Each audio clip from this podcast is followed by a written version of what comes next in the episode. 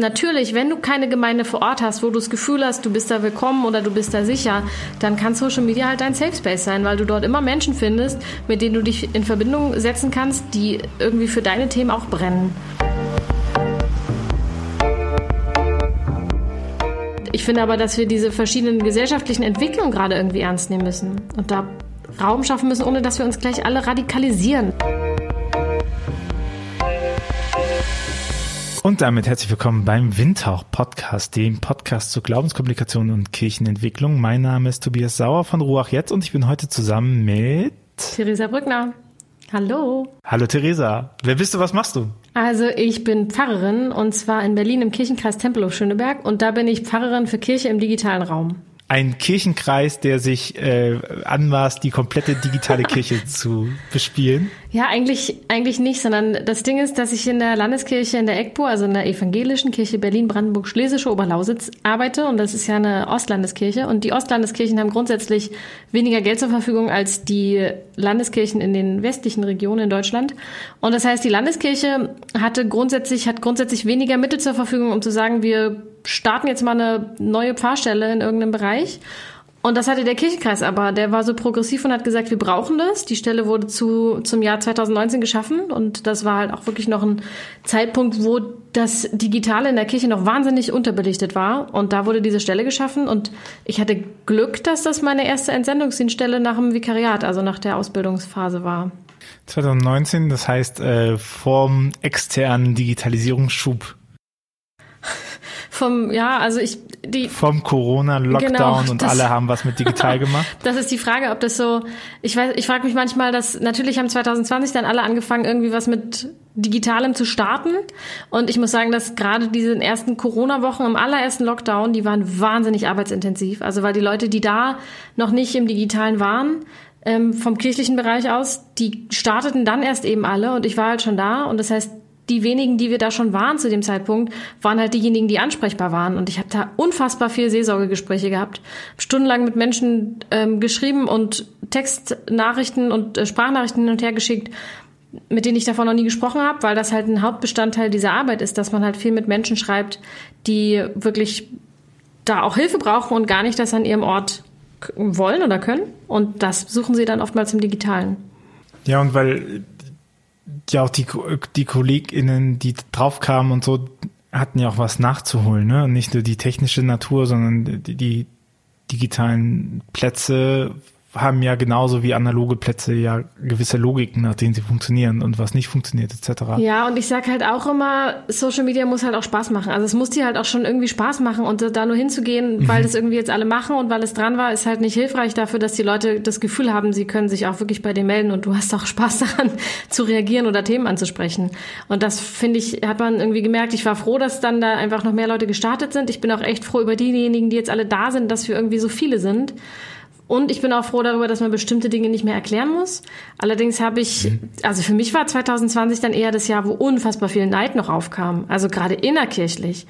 Da sind halt Leute total auf die Barrikaden gegangen oder haben mich dann versucht irgendwie anzuschwärzen oder haben dann geguckt, dass sie irgendwie intern irgendwas finden, wo sie mich irgendwie ähm, bei uns sozusagen bei den obersten Chefs nochmal irgendwie anzeigen können. Das kam da irgendwie viel und da habe ich manchmal gedacht, wie traurig ist es eigentlich, dass wir an der Stelle irgendwie innerkirchlich uns versuchen irgendwie so kaputt zu machen, wo wir doch froh sein sollten, dass wir in verschiedenen Bereichen verschiedene Menschen haben, die die Sachen in ihren jeweiligen Bereichen gut machen. Aus der Arbeit aus dem Netzwerk weiß ich, dass das nicht so bei dir so war, ne? dass man natürlich so guckt. Aber lass uns mal schauen, du bist ja nicht, du hast ja nicht 2019 angefangen und dann haben sie gesagt, ah, wen können wir für digitales Fahramt nehmen? Ach, die Frau Brückner, komm, das machen wir mal, dass es die, die Instagram gerade bedienen kann, sondern eigentlich reichen deine Wurzeln ja viel mehr zurück, dass du im Vikariat ein Konfi-Projekt gemacht hast. Ja, und ich habe sogar noch früher angefangen. Ich habe schon während meines Examens angefangen, auf Instagram darüber zu sprechen, warum ich eigentlich Theologie studiere und habe zu dem Zeitpunkt auch neben dem Studium und neben dem Examen als Jugendmitarbeiterin gearbeitet und habe darüber halt erzählt und habe mit den und habe erzählt, dass ich an Gott glaube, dass ich Theologie studiere und dass ich vorhabe Pfarrerin zu werden. Und das war halt für viele ziemlich unverständlich, die so gar nichts mit Kirche zu tun hatten. Und dadurch bin ich mit Menschen ins Gespräch gekommen und das fand ich halt total schön. Und dann habe ich das im Vikariat weitergemacht. Mir hat es ehrlich gesagt auch total geholfen. Ich hatte das Gefühl, dass es so die, meine Rollenklärung frü viel früher, die war viel früher irgendwie schon klar. Für mich war klar, immer automatisch alles, was ich, alles, was ins Internet kommt, bleibt im Internet. So. Und damit war für mich auch klar, dass das auch was zu tun hat damit, dass wenn ich für die Kirche arbeite, das logischerweise auch mein Social Media Account beeinflusst. Und so habe ich im Vikariat weiterhin da erzählt und daraufhin ist der Kirchenkreis dann auch erst auf mich aufmerksam geworden, hatte mich als Referentin eingeladen noch im Vikariat. Und danach hatten sie sich halt auch gewünscht, dass ich auf diese Stelle komme. Und ich glaube, wenn man, deswegen habe ich die Geschichte nochmal angesprochen, wir können da gerne nochmal über die Steps so reden, aber äh, weil ich glaube, was voll viele Leute vergessen ist, was das dass die Accounts, die heute groß sind, ne, und die Creator, die heute groß sind und was machen und sowas, dass die nicht gestern angefangen ja. haben, sondern dass das einfach eine richtig lange Lernstrecke ist, um auch mit dieser Plattform auch zu wachsen. So, uns werden Leute überholen, die auf TikTok gut sind, nicht weil die jünger sind, sondern auch einfach, weil die mit dieser Plattform aufgewachsen sind, ne? weil die diese Plattform viel besser verstehen und kennen und wissen, was darauf funktioniert und eben auch schon, das wissen wir aus der Talentforschung, einfach mehr Zeit rein investiert ja. haben. So und ich meine, wann hast du wann hast du Examen gemacht? 2016.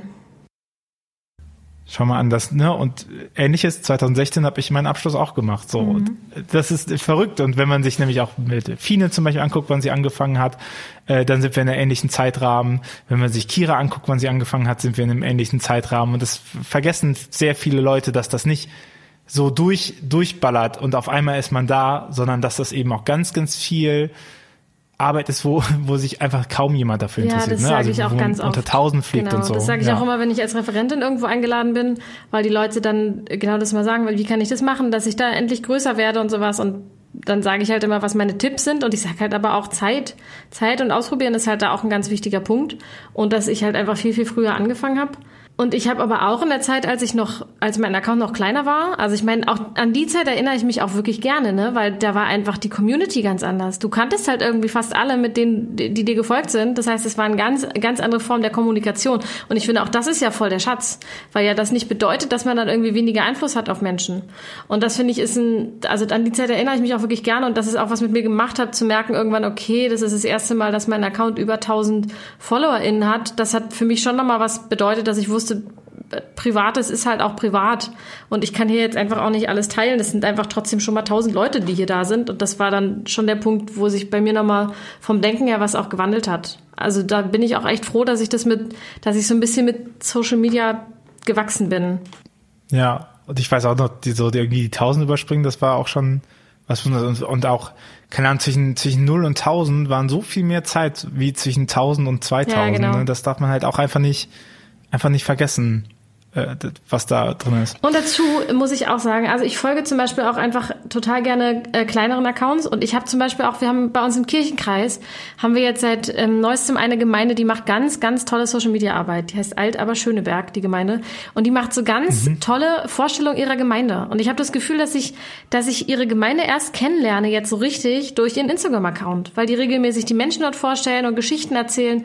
Und das ist so schön, das mitzuerleben. Und das finde ich ist halt also das finde ich ist richtig. Du merkst, da haben Leute Spaß an Social Media und nutzen dieses Medium so, wie man es irgendwie nutzt. Und das ist nicht nur der reine digitale Schaukasten, sondern da werden richtig Geschichten erzählt. Und das, das finde ich ist halt total schön.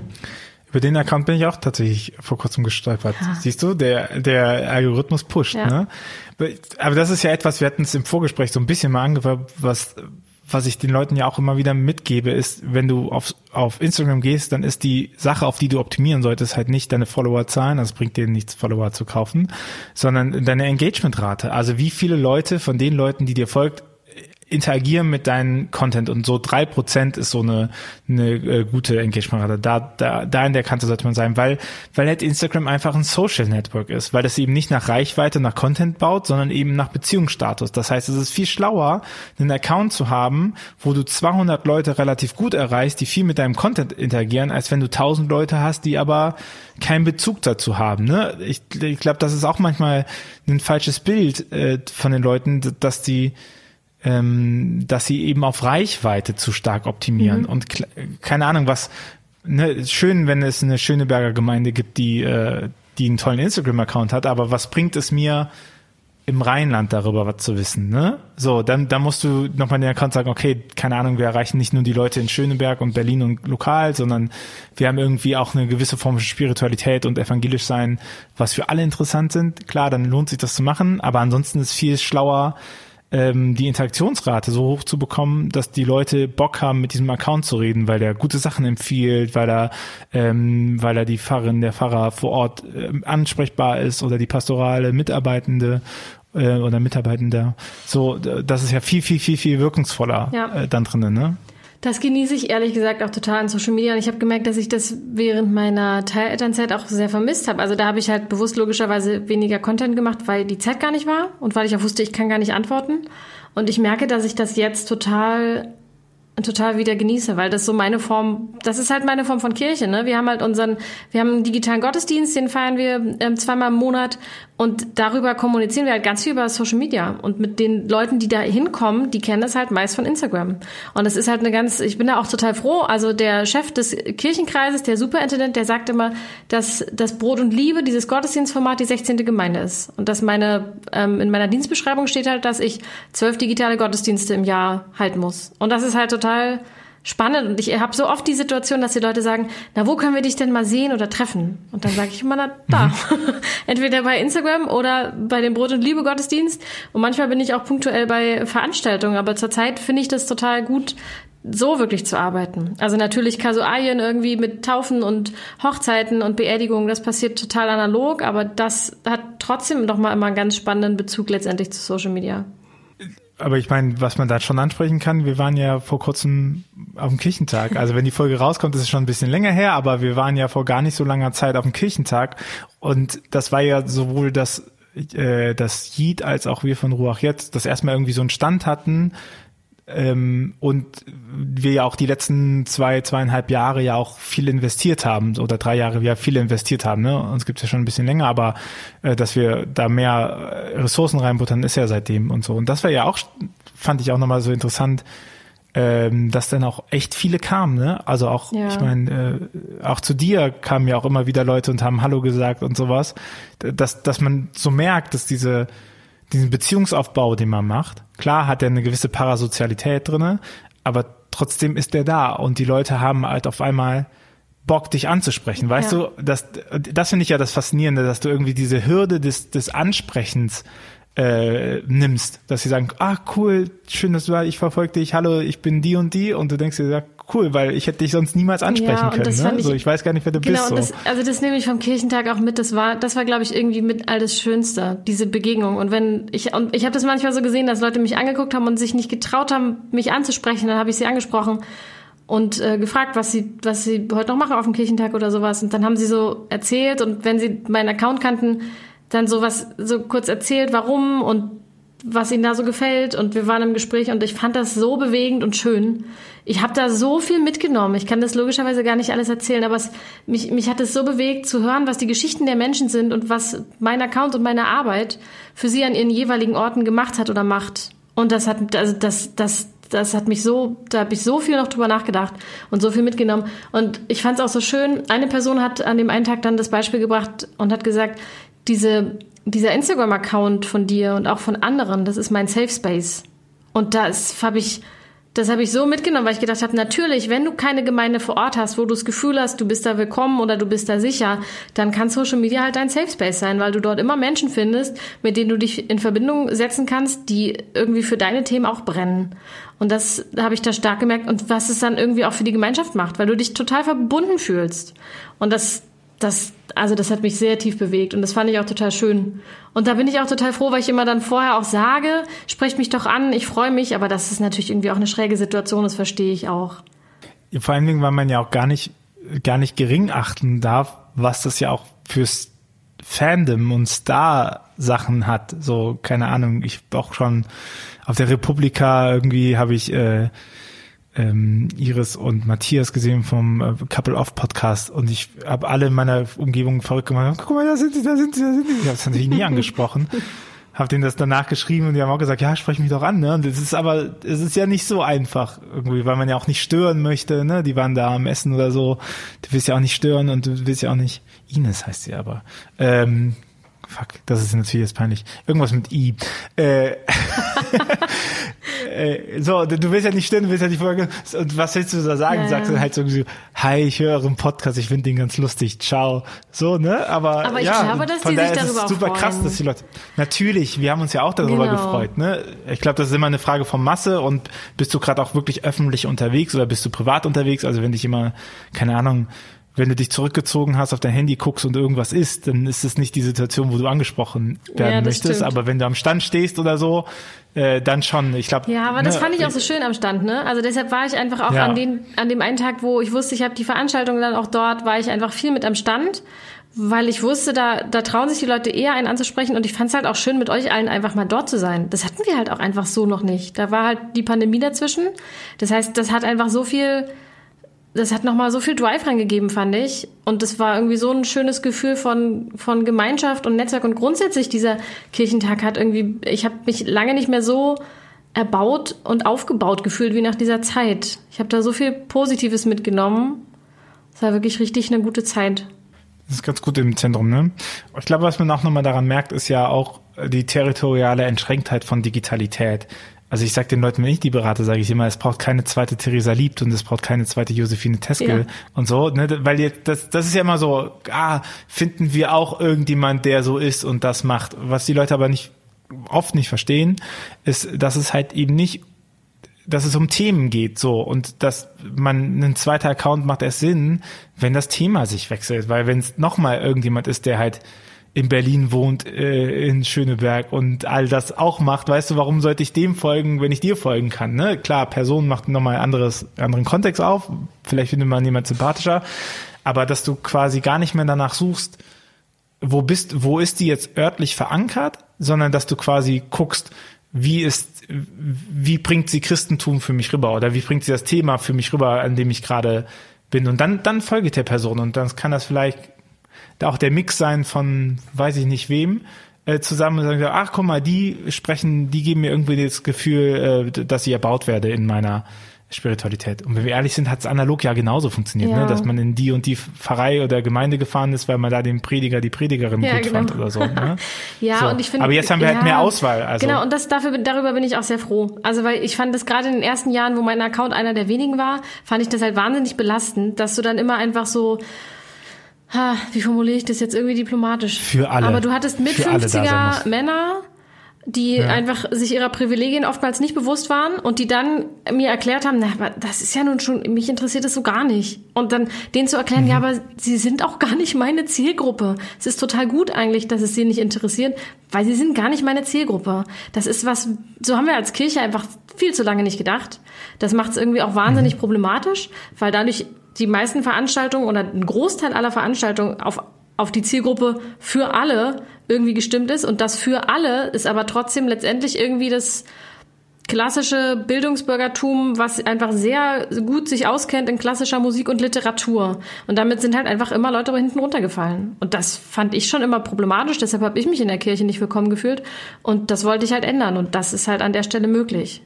Ja, dass, dass sich das dann verändert. Ne? Davor hattest du ja das Problem bei den Gemeinden, hast du ja das Problem, dass die alle in einen Raum kommen und dass man ja auch sagt, da gibt es einen gewissen Mobilitätsradius so und das heißt, du musst halt mit denen arbeiten, die halt da sind. Ne? Und dann entsteht halt das, was du gesagt hast, automatisch, dass irgendwie Mehrheiten natürlich den Ausschlag darüber geben, was getan wird. Es hat ja auch eine gewisse also es hat eine gewisse Logik in sich und du brauchst halt Energie, um das zu brechen, mhm. ne? wenn du es brechen möchtest so. Aber digital ist es eben nicht so, weil du, weil du nicht den Zwang hast zu sagen, ah, oh, oh Mensch, Theresa, jetzt hör mal auf, diesen Content zu machen. Immer komme ich auf deinen Content. Ja, dann blockier mich halt, weißt ja. du? Also diese ja. Möglichkeit hast du ja. ja. Du hast ja diese Möglichkeit zu sagen, ich gucke mir das nicht an, ich gehe da nicht hin. Während du, keine Ahnung, als frommer Christmensch im Territorium war das halt deine Kirche, ne? Mhm. Und wenn dann die Predigerin der Prediger doof war, dann hattest du halt einen doofen Prediger und Predigerin. Und jetzt kann ich das eben auch äh, für mein Milieu und äh, Spiritualität passend auch suchen, so. Weil es ist ja auch ganz normal, ja. dass nicht jeder jeden anspricht. So, dass das und das hat nichts. Ich, ne, es geht ja auch nicht darum, dass irgendwie das Gegenüber schlechter oder besser ist dadurch, sondern keine Ahnung, manchmal brauche ich, äh, manche brauchen eine ruhigere Art, manche brauchen vielleicht eine politischere Art, manche brauchen mehr Bibelauslegung, manche brauchen mehr Mystik oder so, ne? Und das, äh, aber das alles ist ja im Christentum drinne und auch in den Konfessionen drinne. Und auch so, in den Accounts, ne? Das ist ja das Schöne. Ja. Es gibt halt deshalb jetzt ja auch so viele verschiedene und darüber bin ich auch froh, dass es halt eine breite Masse gibt.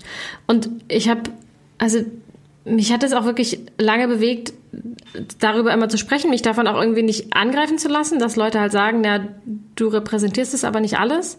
Mittlerweile ist mir das ein Glück echt egal. Also weil ich mache ja auch, ich, ich gebe dann immer das Beispiel, ich mache doch, ich konzipiere doch keinen Kindergottesdienst und halte ihn dann in der Gruppe für die SeniorInnen. Sondern auch da überlege mhm. ich mir, was interessiert denn die Menschen, für die ich das jetzt mache? Und deshalb ist es mittlerweile nicht mehr das, was mich irgendwie so tangiert. Viel schwieriger finde ich, wenn Menschen Social Media nicht verstehen, aber dann erklären, wie es dort zu laufen hat. Und da haben sich halt einfach in den letzten Jahren so wahnsinnig Sprache und Hierarchiestrukturen verändert. Und das ist halt was, was irgendwie oftmals nicht mitgesehen wird. Und wenn man dieses System nicht kennt und auch nicht merkt, wie sich Gesellschaft dadurch verändert und was es an den jeweiligen Polen und durch diese jeweiligen Netzwerke macht, finde ich, ist es ganz schwierig, irgendwie da in der Kirche an der Gesellschaft dran zu bleiben, aber halt Social Media grundsätzlich auszuschließen ich kann nur die große Bitte haben an jeder, jeden, der Social Media Workshops nachfragt und so, nimmt Leute, die davon Ahnung haben. Mhm. Und eine, ja. ein Indiz davon ist, dass deren Account funktioniert oder so, ne? Weil es gibt echt so viele, die erklären dann einfach noch Instagram, wie es halt 2017 war. Und das muss man sagen, ey, sorry, Feed-Optimierung bringt dir einen Scheiß. Also es, es ist total, es ist so irrelevant, wer noch mit Puzzle-Feeds anfängt oder sowas, ne? Das, das funktioniert nicht und trotzdem ist das irgendwie noch drinne, weil ich glaube, die Geschwindigkeit, in der sich halt digitale Produkte ändern, ist nicht die Geschwindigkeit, in dem sonst kirchliches Bildungsangebot aufgebaut ja, das ist. Äh, sehr, sehr freundlich formuliert, ne? Aber ja, ja, unbedingt. Also das finde das finde ja sogar ich manchmal schwierig. Also das und ob, und dabei habe ich Zeit dafür beruflich, mich um Social Media zu kümmern, ne? Aber mitzubekommen, was jetzt aktuell gerade gut funktioniert, was nicht und wo irgendwie gerade die Trends sind, was ja nicht bedeutet, dass man jeden Trend mitmachen muss, aber dass man sich irgendwie überlegt, wie passt es denn zu dem Content, den ich, den ich gerade produziere oder den ich produzieren will oder den ich plane für die nächste Zeit. Und das ist irgendwie ja auch was, wo man also da, da muss man ja schon ja, sich gut verändern und mitgehen. Das ist ja, da sind unsere hat ja auch was mit Sehgewohnheiten sehr, zu tun. Ja, also, ja. ich meine, das ist das Gleiche, was, was, wo, wo wir auch in der Pastoral dran scheitern, würde ich sagen, weil wir halt nicht so gut da drin sind, uns vom Gegenüber korrigieren zu lassen in unserer eigenen Handlung. Also, dass, dass unser Gegenüber sagt, boah, nee, sonntags morgen 10 Uhr passt uns nicht mehr. Und dann sagen wir, ja, also wir Katholiken sagen ja, ja, da feiert ja die ganze Welt sonntags morgens um 10 Uhr. In der katholischen Kirche gibt es keine Zeitverschiebung. die ganze Welt feiert morgens Eucharistie und das ist so toll, dass wir das nicht ändern können. Ne? Aber, oder zu sagen, boah, keine Ahnung, dein Content nervt mich oder äh, eigentlich folge ich dir, aber das und das und es fällt uns super schwierig, das irgendwie anzupassen daran. Aber Social Media Plattformen funktionieren halt so, dass sie Content ausspielen, der geguckt wird. Mhm. Das heißt, unabhängig davon, ob ich das toll finde oder nicht, ich kann natürlich immer in Generalopposition gehen oder ich kann sagen, das ist mir so wichtig, das versuche ich jetzt trotzdem zu setzen oder, oder das ist mir wichtiger Bestandteil meines Accounts, auch wenn der nicht viel geklickt wird. Ne? Aber es ist ja nicht so, dass das Instagram weil ihn langweilig ist, sagt, oh, der Content wird nicht mehr ausgespielt oder so funktioniert das nicht mehr, sondern die Sehgewohnheiten der NutzerInnen verändern sich auch durch andere Apps. Und dann gucken sie das einfach nicht ja. mehr. Und wenn es nicht mehr geguckt wird, rankt der Content nicht mehr ja, so gut. Ja, und die ne? Sehgewohnheiten haben sich halt schon so geändert, ne? Dann immer, dass Krass. die Frage ist, dass die Leute sagen, ja, aber warum, warum funktioniert denn unser Gottesdienst nicht mehr so in der Form? Oder warum funktioniert es denn nicht, dass wir ein Stundenvideo auf YouTube hochladen laden und die Leute gucken sich das nicht an? Das ist halt, mhm. also wenn du dir anguckst, wie kurz die Reels sein müssen und die TikToks, damit es irgendwie gut ausgespielt wird und damit es auch geguckt wird, dann ist die Zeit halt echt richtig kurz. Und das heißt halt einfach, dass wenn man nicht grundsätzlich generell guten YouTube-Content produziert, den die Leute sich angucken, dass man halt auf diese Kurzclips umschwenken muss. Und das ist ja für viele ganz schwer, weil wie kriegst du, also weil die das oftmals nicht verstehen, dass man die kirchlichen Themen in so kurze, kurze zehn Sekunden packt. Weil das halt mhm. bedeutet auch, dass du deine Sehgewohnheiten ändern musst. Und das ist ja was, was, was für viele ganz schwierig ist, weil wenn du das nicht konsumierst und nicht dir mal anguckst, wie es läuft, dann weißt du nicht, was das konkret bedeutet. Und dann kannst du das erklären, aber dann kannst du es einfach unfassbar schlecht umsetzen. Ich hatte es schon in dem Artikel Scheiße stinkt auch digital geschrieben ja. und der war vor Corona, der war 2019 oder 18 war der, ne? Und äh, da steht der Satz drinne, äh, kein Facebook-Account, kein Twitter-Kanal, kein Instagram-Sache äh, blendet eigentlich darüber hinweg, dass das eigentliche Problem da drin ist, dass man innerlich sprachlos ist und seinem eigenen Inner Circle gegenüber. Also es ist ja nicht so, dass wir, dass wir irgendwie richtig gut, also andere Bistümer und Landeskirchen natürlich, mhm. aber es ist ja nicht so, dass, dass wir das richtig gut können, nur nicht auf Instagram, ne? Ja. So, sondern dieses auf den Punkt kommen und irgendwie Relevanz schaffen und sowas, das haben wir einfach verlernt, weil wir es kulturell voll lange nicht brauchten, weil man einfach dem Pfarrer, der Pfarrerin zugehört hat, weil das war halt der Pfarrer, die Pfarrerin und man hat sich halt selber als evangelisch identifiziert, also ist man hingegangen und fertig aus war die Laube, ne? Und das ist halt nicht mehr so und niemand interessiert auf Instagram, wenn du als Pfarrerin da bist. Ja. Also so hat vielleicht so ein bisschen Freak-Charakter, so ach guck mal, die studiert Theologie, das ist aber komisch, dann höre ich mal an. Klar, Aufmerksamkeit kann man mitnehmen, aber da muss halt was kommen. Und ich meine, Blaise Pascal hat schon gesagt, so ich hatte keine Zeit, einen kurzen Text zu schreiben, also habe ich einen langen geschrieben. und so sind halt voll ja. viele Predigten auch, ne? Mhm dass man halt sagen so, ey, was ist eigentlich dein einer Punkt, den du rausbringen willst? So, was ist, so, das ist ja nichts, was, was mit Reels gekommen ist. Das wissen wir über Plakate, das wissen wir über Radiopredigten, ne? So, also, das ist ja kein, das ist ja nichts, wo man sagt so, boah, krass, das ist jetzt aber komplett neu, auf den Punkt zu kommen. Ja, und mir, also, mir hat es einfach schon, schon, schon oft gefehlt. Also diese, das war dann auch mal so eine Form von, von Sprachlosigkeit. Ne? Ich finde, beim Thema Tod und Sterben habe ich das immer gemerkt. Dass es ganz vielen mhm. Menschen, die irgendwie im kirchlichen Kontext arbeiten, viele Jahre ganz schwer gefallen ist, zu, zu, wirklich zu sagen, woran glaubst du denn? Was passiert denn danach? Was, was ist denn für dich Leben nach dem Tod? Und dass es irgendwie da so eine, so eine Angst war, was zu beschreiben, was vielleicht andere Leute abschreckt. Mir fällt es halt überhaupt nicht schwer. Ich thematisiere das Thema deshalb so regelmäßig auf Social Media, weil das mir halt totale Hoffnung gibt, zu wissen, ich sehe diese Menschen, die aus meiner Familie schon gestorben sind, wieder. Und das ist, da bin ich auch total dankbar, dass an der Stelle der Glaube mich halt unfassbar trägt, weil das was ist, was, was ich weiter hinaustragen kann. Das gibt mir halt Hoffnung und ich finde, das hat halt auch die Strahlkraft. Aber dafür musst du es halt formulieren können. Dafür musst du es ja aber auch für dich durchdacht haben. Da helfen mir keine Zitate von irgendwem, sondern letztendlich ist es der Punkt an irgendeinem, an, an, an einem Punkt in meinem Glauben, wo ich gucken muss, woran glaube ich denn? Wie sieht's denn aus? Wie, also, weil den Himmel beschreiben kann dann letztendlich auch nur jede Person für sich. Und das ist was, was, was mir unglaublich hilft immer. Und dafür muss man halt für sich erstmal gucken, wo man den Himmel eigentlich sieht, ne? Ja. Ja, ich glaube, das ist es ja. Wir sind, also du hast ja durch die durch die volkskirchliche Prägung hat das halt jemand anderes für dich getan. So ich, ich sage ja spaßeshalber auch immer, wir Katholiken lesen ja nur die Bibel, wenn der Papst sie zitiert. Und äh, genauso gehen wir halt irgendwie auch mit Glaubenswahrheiten ganz oft um. Ne? Ich bin Christ, also glaube ich das und das und das. Ja. Und dann denke ich so, nee, aber eigentlich müsstest du es andersrum. Eigentlich müsstest du das glauben oder du, du eine Erfahrung damit machen und wenn sie nur diffus ist und deswegen kommst du zum Christentum, ne, weil weil eigentlich ist die ist die Erfahrung, dass Gott existiert, die grundlegende Erfahrung für alles andere. Alles andere ist schmuckes Beiwerk, alles andere ist ausreflektiert davon. Aber wenn du halt nicht für dich, wenn du für dich nicht den Himmel sehen kannst, so oder oder zumindest weißt, wo du ihn nicht siehst, so also wenn du nicht irgendwie damit arbeiten kannst mit mit äh, mit Transzendenz und mit dem, was dich berührt oder sowas und das reflektieren kannst, dann bringt es dir auch nichts, wenn du das Glaubensbekenntnis beten kannst ja. oder das Vaterunser mal auswendig gelernt hast oder so. Ne, wir, wir sind ja auch nur dahin, also ich, ich bin ja auch nur dahin gekommen ähm, weil mir das einen Rahmen gegeben hat, Welt zu deuten. Und letztendlich hat mich das aber erwachsen gemacht im Glauben, diese Welt auf einmal dann deuten zu können, für mich so oder das reflektieren können für mich und für mich fühlen, dass das lebendig hat und nicht und nicht irgendein Fantasy-Roman ist. Ja und auch irgendwie immer weiter sich selbst noch in Frage zu stellen. Ne? Also das mag ich an Social Media halt auch so. Mhm. Es gibt kein, es gibt kein Fertig im Glauben, es gibt kein Fertig im Denken und auch kein Fertig im ich mich entwickeln, sondern ich habe da halt einfach auch so viele Möglichkeiten, mit Menschen in Kontakt zu kommen oder deren Content mir anzuschauen, die halt gar nicht in meiner Bubble sind und da einfach irgendwie mhm. auch auf Themen aufmerksam zu werden, die, die einfach gesellschaftlich noch unterbelichtet sind das finde ich halt auch ganz wertvoll. Und da sehe ich mich auch persönlich einfach irgendwie dann auch als Sprachrohr, um zu sagen, ich setze da einfach bei Themen Schwerpunkte, bei denen ich weiß, dass die einfach gesellschaftlich immer noch zu wenig Beachtung finden. Also die zivile Seenot Seenotrettung ist immer wieder ein Punkt, den ich unfassbar oft in meinen, in meinen Stories mit reinpacke und das halt immer wieder thematisiere, weil das halt was ist, was in den letzten Jahren halt absolut wenig Beachtung bekommen hat. Das kommt dann immer punktuell hoch, wenn es dann ein ganz schlimmes Unglück gibt. Aber dieses ganz schlimme Unglück passiert ja nicht plötzlich, sondern das passiert ja, weil es einfach seit Jahren so wenig Beachtung bekommt und sich da so wenig gekümmert wird um die Rettung der Menschen, dass es halt einfach was ist, was, was immer wieder unter den Tisch fällt.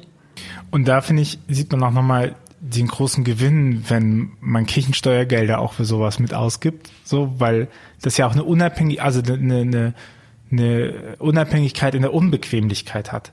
So, weil wenn du, keine Ahnung, was verkaufen musst oder mhm. sowas, dann würde ich auch irgendwann sagen, okay, keine Ahnung, das meinte ich ja, ne, Liebhaberstücke zu sagen, okay, aber immer wenn ich über Seenotrettung rede, das performt nicht so gut, dann bist du natürlich im kommerziellen Bereich viel eher geneigt, das fallen zu lassen, als, äh, als in einem Bereich, wo du eigentlich sagst, nee, ich, ich vertrete hier eben auch ein gewisses Sendungsbewusstsein. Also mein Amt hat ja auch eine gewisse Verantwortung, ja. die ich einhergehe und für gewisse Themen auch einzustehen und eben auch da äh, Bildungs Bildungsarbeit auch zu leisten. Und das jetzt nicht nur bei Seenotrettung, sondern auch bei, keine Ahnung, was Taufe ist oder äh, Bewahrung der Schöpfung oder welche Themen, Facetten des Christentums du halt vor allem gut auch präsentieren kannst und zeigen kannst. Ja, und ich merke das immer wieder, dass Menschen mich dann fragen, na, wer kontrolliert denn, was du da postest? So innerkirchlich wird das ganz oft gefragt. Wer kontrolliert denn, was da, was da veröffentlicht wird? Und dann sage ich halt, das wird nicht kontrolliert, weil, also ich habe ja eine Ausbildung, ich bin Pfarrerin, ich mache das im, mit mein Teil, das ist Teil meiner Beauftragung von Verkündigung und Bekenntnis. Und ich schicke ja auch nicht meinem Chef sonntags vorm Gottesdienst die Predigt und sag, darf ich die so halten am Sonntag? Das machen die anderen ja auch nicht. Und das ist halt bei, bei Social Media genau das Gleiche. Natürlich bin ich verantwortlich für das, was ich poste. Natürlich muss ich mir bewusst sein, dass ich immer als Sprecherin der Kirche mit agiere, weil ich Pfarrerin bin. Aber das mache ich sowohl in Kontexten auf der Straße, wo Menschen einfach erkennen könnten, ich bin die Pfarrperson hier an diesem Ort. Und das mache ich ebenso auf Social Media. Und deshalb finde ich, ist das ein ganz wichtiger Punkt, den, wo ich auch immer sage, wenn Leute so sagen, na, ich habe einen privaten Account und ich habe einen beruflichen Account. Und dann sage ich immer, wenn du in der Kirche arbeitest, gibt's es nicht. Du bist immer, wenn du Teil der Kirche bist und für diese Institution arbeitest, kannst du nicht privat auf Social Media irgendwas teilen und nicht diese Institution mit vertreten. Du vertrittst sie irgendwie immer mit, weil du Teil dieser Kirche bist. Das ist ähnlich wie bei den Parteien.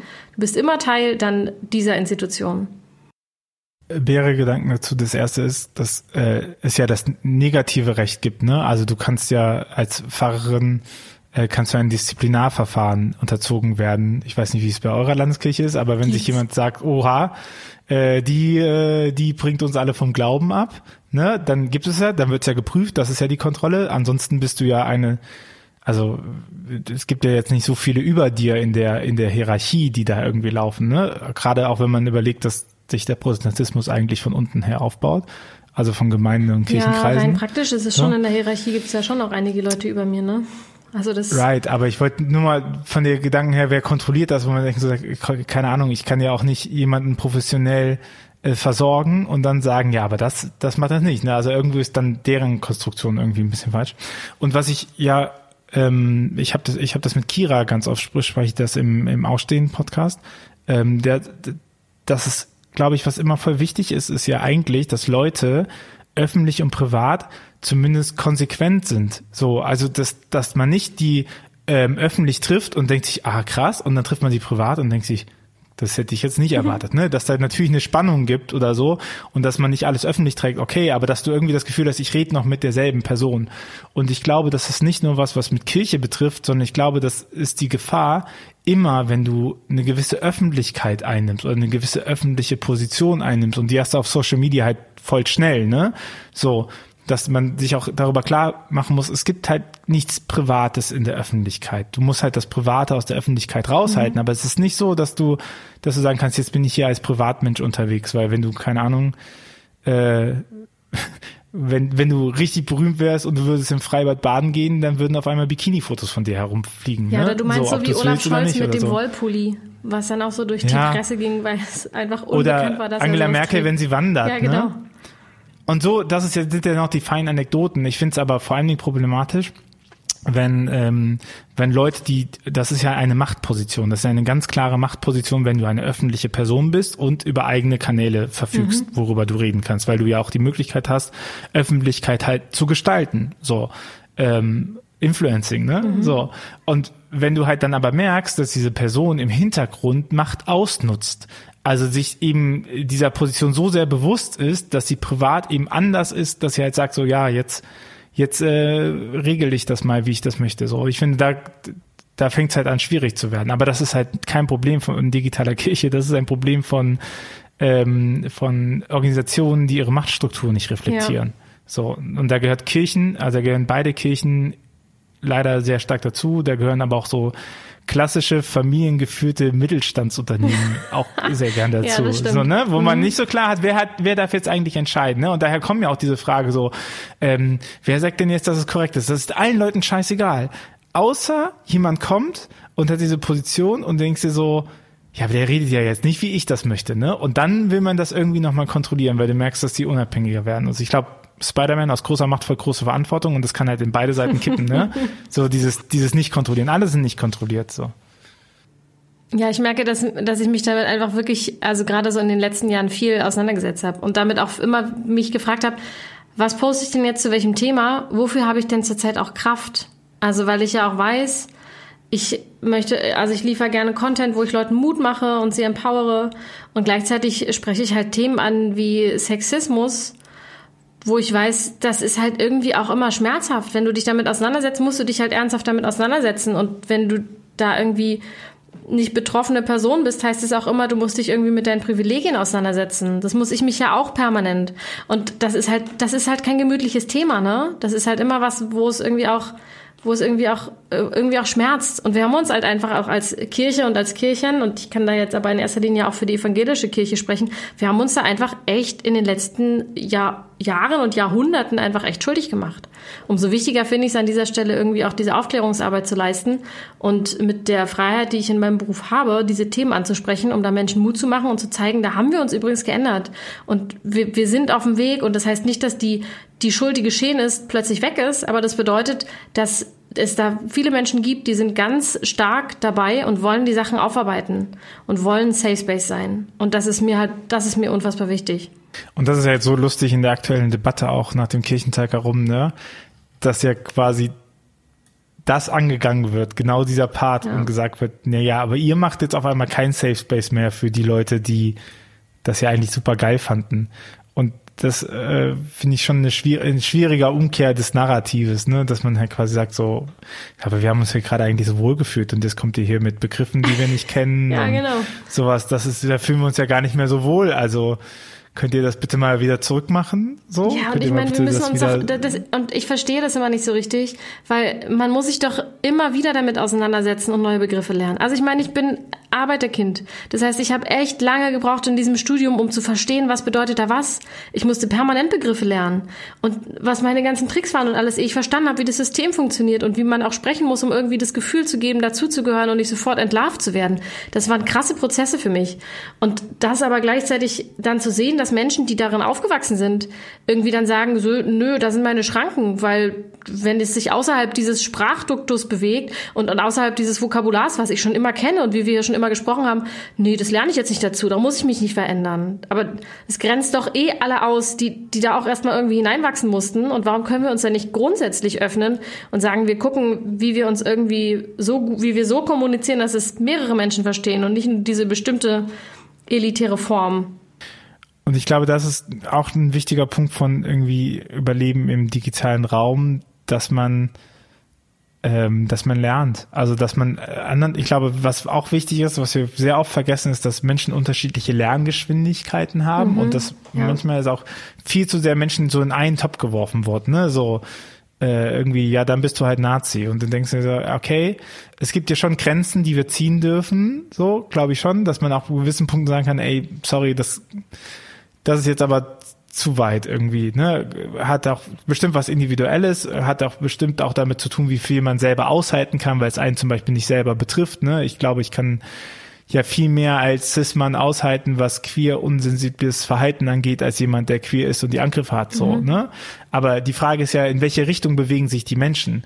Also sagt die Person, keine Ahnung, ich finde ja, die sollten alle gleich sein und dann kommt so ein Aber und du denkst ja, okay, Grundprämisse teilen wir schon mal, dann schauen wir mal, wie wir da uns auf den Weg machen. Oder kommt die Person an und sagt halt, nein, für mich ist das komplett wieder natürlich und spricht gegen alles und das und das. Und dann denkst du so, boah, wir haben doch nicht mal einen gleichen Nenner, mhm. ne? So, und ich glaube, ich glaube, sowas auch zu lernen, dass man unterschiedliche Lerngeschwindigkeiten hat. Weil ganz ehrlich, ich habe in den letzten fünf Jahren voll viel gelernt, was Queersensibilität angeht. So, ich bin so nicht aufgewachsen. Ich bin auch Arbeiterkind. Ich musste auch erstmal lernen, was Arbeiterkind bedeutet. Ja. Mir war das, äh, mir war das nicht so bewusst. Genau. So, Warum sind die alle man anders so gelernt. als ich. Und wo, wo ist Ja. hier eigentlich der Fehler im System? Ja, ja, ich verstehe das. Ach, es ist, ah, die können alle Formulare ausfüllen und wissen mit Geld umzugehen und äh, können lernen. Okay, ja, hm, ich nicht, keine Ahnung, wie ich das Abi geschafft habe, aber hi, hi Universität. ja, ähm, wie war das mit Finanzierung vom Studium? Ja, keine Ahnung. Wie macht man eigentlich einen Nebenjob? Naja, all die Themen, so äh, Unterschied, und ich glaube, das ist ja eigentlich auch das krasse Lernfeld, weil du halt eben in, auf digitalen Plattformen bist du halt einfach Leuten ausgesetzt, die die alle fremd erstmal sind und die auch gar kein Interesse haben, dich irgendwie durchzuziehen und sowas. Ja. Ne? Und ich glaube, da si- sich zu positionieren und zu sagen, okay, A, irgendwie Relevanz schaffen, äh, B, interessant sein für die Leute und äh, C, halt eben Beziehungsaufbau zu pflegen, dass da auch Leute bereit sind, mit dir nicht öffentlich über Sachen zu reden. Ne? Also, weil ich glaube, da, da entsteht ja die, die richtige Lerngeschwindigkeit, wenn jemand mal sagt, guck mal, äh, ich habe so viel Vertrauen in dich, dass ich dich mal anfragen kann und sagen so, ey, sorry, du hast gesagt, das wäre jetzt sexistisch, was ich gesagt habe. Ich verstehe das nicht, nimm mir das nicht übel, so kannst du mir das nochmal sagen. Und und ich habe in solchen Gesprächen schon so viel gelernt, ne? So, ich denke, ein Fehler macht jeder Mensch mal. Die Frage ist halt, ob man es wiederholt. So, es bringt ja auch nichts, das immer wieder zu machen, dann wieder zu sagen, oh, also jetzt, das war jetzt doch, das wäre jetzt Ja, nochmal sexistisch, ne? ja. Und ich glaube, so Also da, da bin ich auch gerade an einem Punkt, dass ich gerade nochmal gut reflektiere. Einerseits habe ich in den letzten Monaten und Jahren immer gedacht, ey, ich muss irgendwie noch radikaler sein und stärker in den Formulierungen. Und gleichzeitig merke ich, dass ich aber an einem Punkt bin, dass genau das, was du gerade gesagt hast, dass ich nicht voraussetzen kann, dass jede Person einfach sich in den Themen schon so weit befasst hat damit wie ich. Und selbst wenn sie sich damit befasst hat, heißt es ja nicht, dass dann dabei rauskommt, dass sie die gleiche Meinung vertritt wie ich. Und ich finde, das ist was, was sowieso schon mal schwierig aushaltbar ist. Und ich erlebe das aber gerade ganz stark, dass es, dass es dann unfassbar also dass es gar keine gute Gesprächskultur gibt. Dass es dann immer so gleich ganz, ganz stark wird und ganz hart und gleich ganz, ganz abfällt. Ich habe einen Kollegen, mit dem kann ich super gut diskutieren und wir sind nicht immer einer Meinung, aber wir kommen nie so in, in Fruststreit, sondern wir, ich habe das Gefühl, das bereichert immer uns gegenseitig, wenn wir dann miteinander so im Gespräch sind und merken, wir sind unterschiedlicher Meinung, aber wir nehmen die Argumente erstmal an und dann denke ich auch total gerne darüber weiter nach, weil ich natürlich auch immer überlege, liege ich da falsch? Und gleichzeitig weiß ich aber auch, dass es einfach einige Gespräche gibt, die werden dann so sofort so emotional oder Leute blocken sofort ab. Oder ich werde halt dann, also im Digitalen wird's dann, geht's dann halt schnell so beschimpfend oder dann heißt es, ich habe es nicht richtig verstanden oder also das ist, das ist dann so, das finde ich zurzeit Man ganz darf halt schwierig. nicht vergessen, dass Digitale hat einen Nachteil, weil es keinen Kontext liefert. Ja. Ich glaube, das darf man auch nicht vergessen in der ganzen Sache, ne? weil es, weil es halt an und aus ist. Ein Witz, ein, ein, ein Witz, der nicht korrekt läuft, so kannst du analog viel besser machen. Ob du solltest oder andere Frage kannst du analog, weil du den Leuten in die Augen gucken kannst und du kannst gucken, lacht der, weint der, wie war die Stimmung davor, wie ist die Stimmung danach, wie reagiert das Publikum, können den alle einordnen, können den Leute nicht einordnen. All das siehst du. Aber wenn du den einfach twitterst, dann siehst du das nicht und du siehst auch nicht, wen das alles erreicht. Du siehst, äh, ne, du, du, keine Ahnung, du sagst bestimmt auch manchmal Sachen, wo du denkst so, gut, dass jetzt nur meine drei besten Freundinnen da waren Ja, und nicht jemand anderes, Ja. ne? So, und das gibt es aber online nicht. So, weil, weil das kannst du dann sagen, weil du weißt, es erreicht genau diese drei Freundinnen und mehr Leute erreicht es nur über diese drei Freundinnen und nicht drüber hinaus. Und ich glaube, das vergessen manchmal die Leute auch, dass, dass das, ähm, dass das nicht funktioniert digital, Ja, ne? Und dann, dann wird's dieser immer Satz, so hart immer auf einmal. sagst. Ähm, man, man kann Ja. nicht öffentlich denken, laut denken. Ja. Also weil genau Ja, das finde ich safe. nämlich. Natürlich habe ich meine Safe Spaces und Kleingruppen, wo ich das Gefühl habe, da spreche ich Gedanken aus, die noch unfertig sind. Wo dann auch immer, Mhm. wenn, wenn Menschen sagen, "Ha, na, aber sagt es doch so nicht, dann sage ich, ich möchte das mal gerne mit euch besprechen, weil ich mal wissen will, wo kommen wir denn darauf, wo kommen wir denn hin, wenn wir darüber sprechen und diskutieren. Und ich will die Argumente hören und verstehen. Und und ich, ich merke auch, dass ich, dass ich irgendwie aktuell gerade irgendwie in der in der Verfassung bin, wo ich das Gefühl habe, ich kann irgendwie über Themen sprechen, ohne dass sie mich sofort persönlich triggern, weil ich bestimmte Dinge Ja. äh, aufgearbeitet habe. Aber ich weiß auch, dass es Menschen gibt, die sind dann in ihrem, in ihrem Leben an Punkten, wo sie sagen, es gibt einfach Themen, die können sie nicht unemotional besprechen. Und die Frage ist doch, wo haben die die Möglichkeit, darüber auch nochmal gut zu sprechen und ins Gespräch zu kommen? Wo können wir da auch als Kirche irgendwie ein Raum dafür sein? Und dass wir die Leute sofort das Gefühl geben, sie sind ausgeschlossen. Und äh, um das jetzt mal gleich richtig einzuordnen, ne? ich spreche jetzt nicht von menschenverachtenden Meinungen oder ähnlichen Sachen, weil ich finde, das ist, das ist was, was halt, menschenverachtend ist halt menschenverachtend, das ist keine Meinung. Und ich finde aber, dass wir diese verschiedenen gesellschaftlichen Entwicklungen gerade irgendwie ernst nehmen müssen. Und da Raum ja. schaffen müssen, ohne dass wir uns gleich alle radikalisieren. Das finde ich gerade unfassbar anstrengend. Wir haben das ja gemacht bei, ähm, wir haben ja auch ein Statement im Zuge des Kirchentags nochmal hingesetzt und wir haben ganz lange überlegt, was können wir überhaupt versprechen, was wir halten. Ja.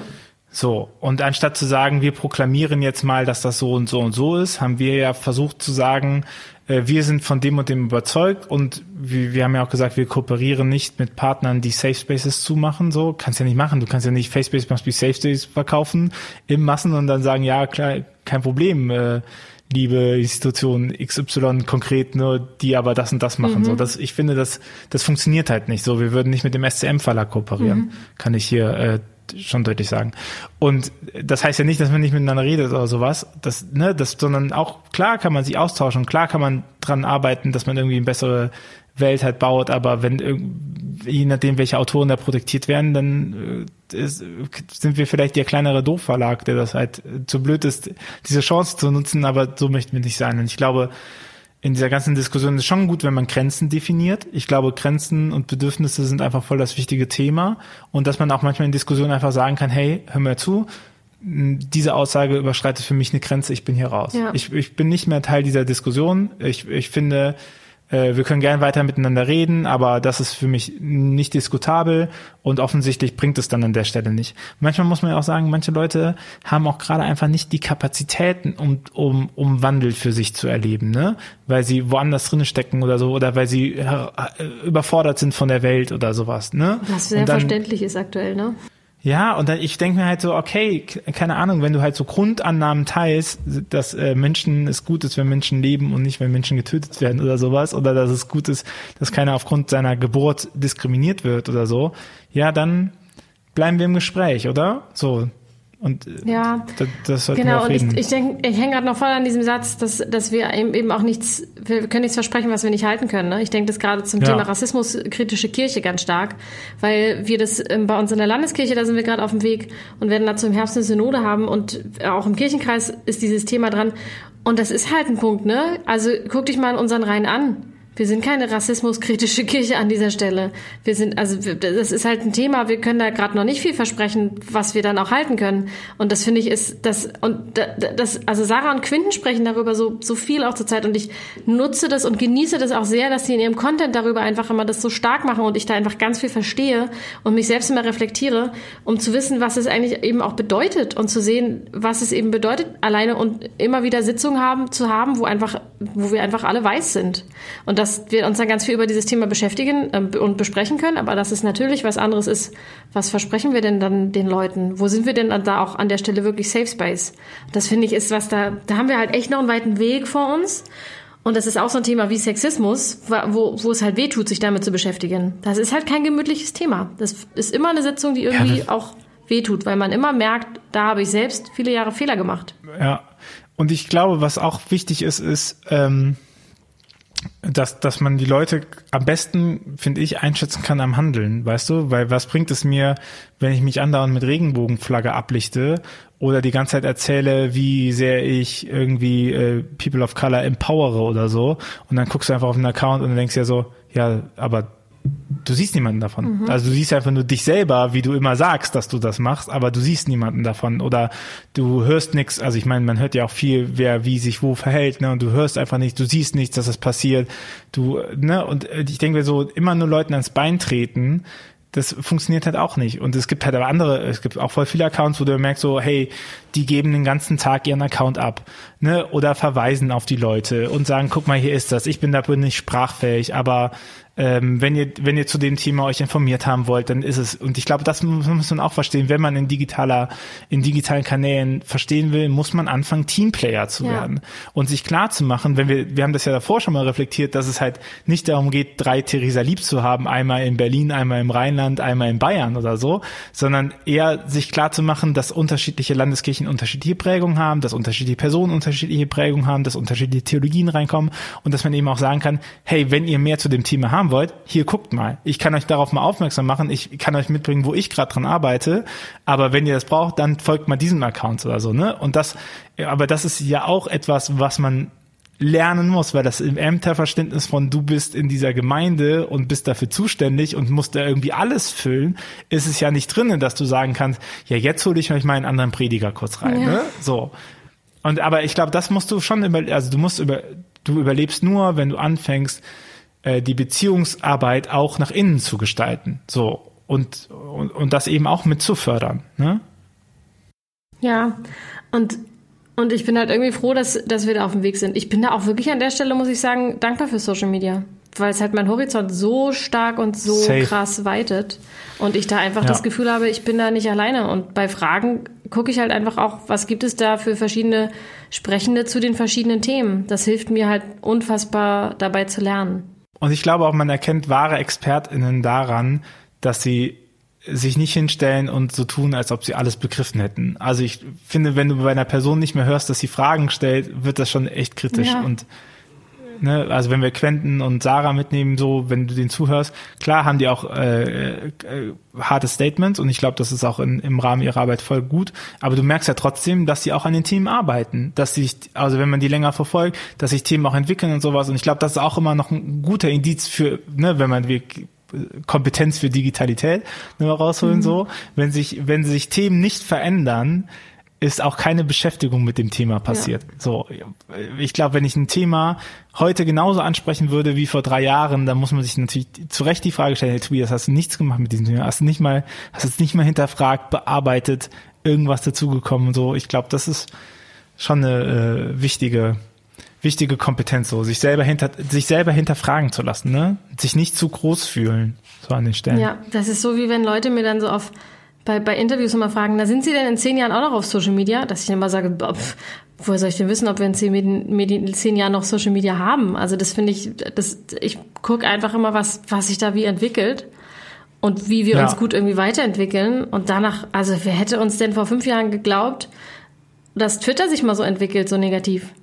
Und dass es eigentlich gerade kein mhm. gutes Medium mehr ist, um es aktuell zu nutzen.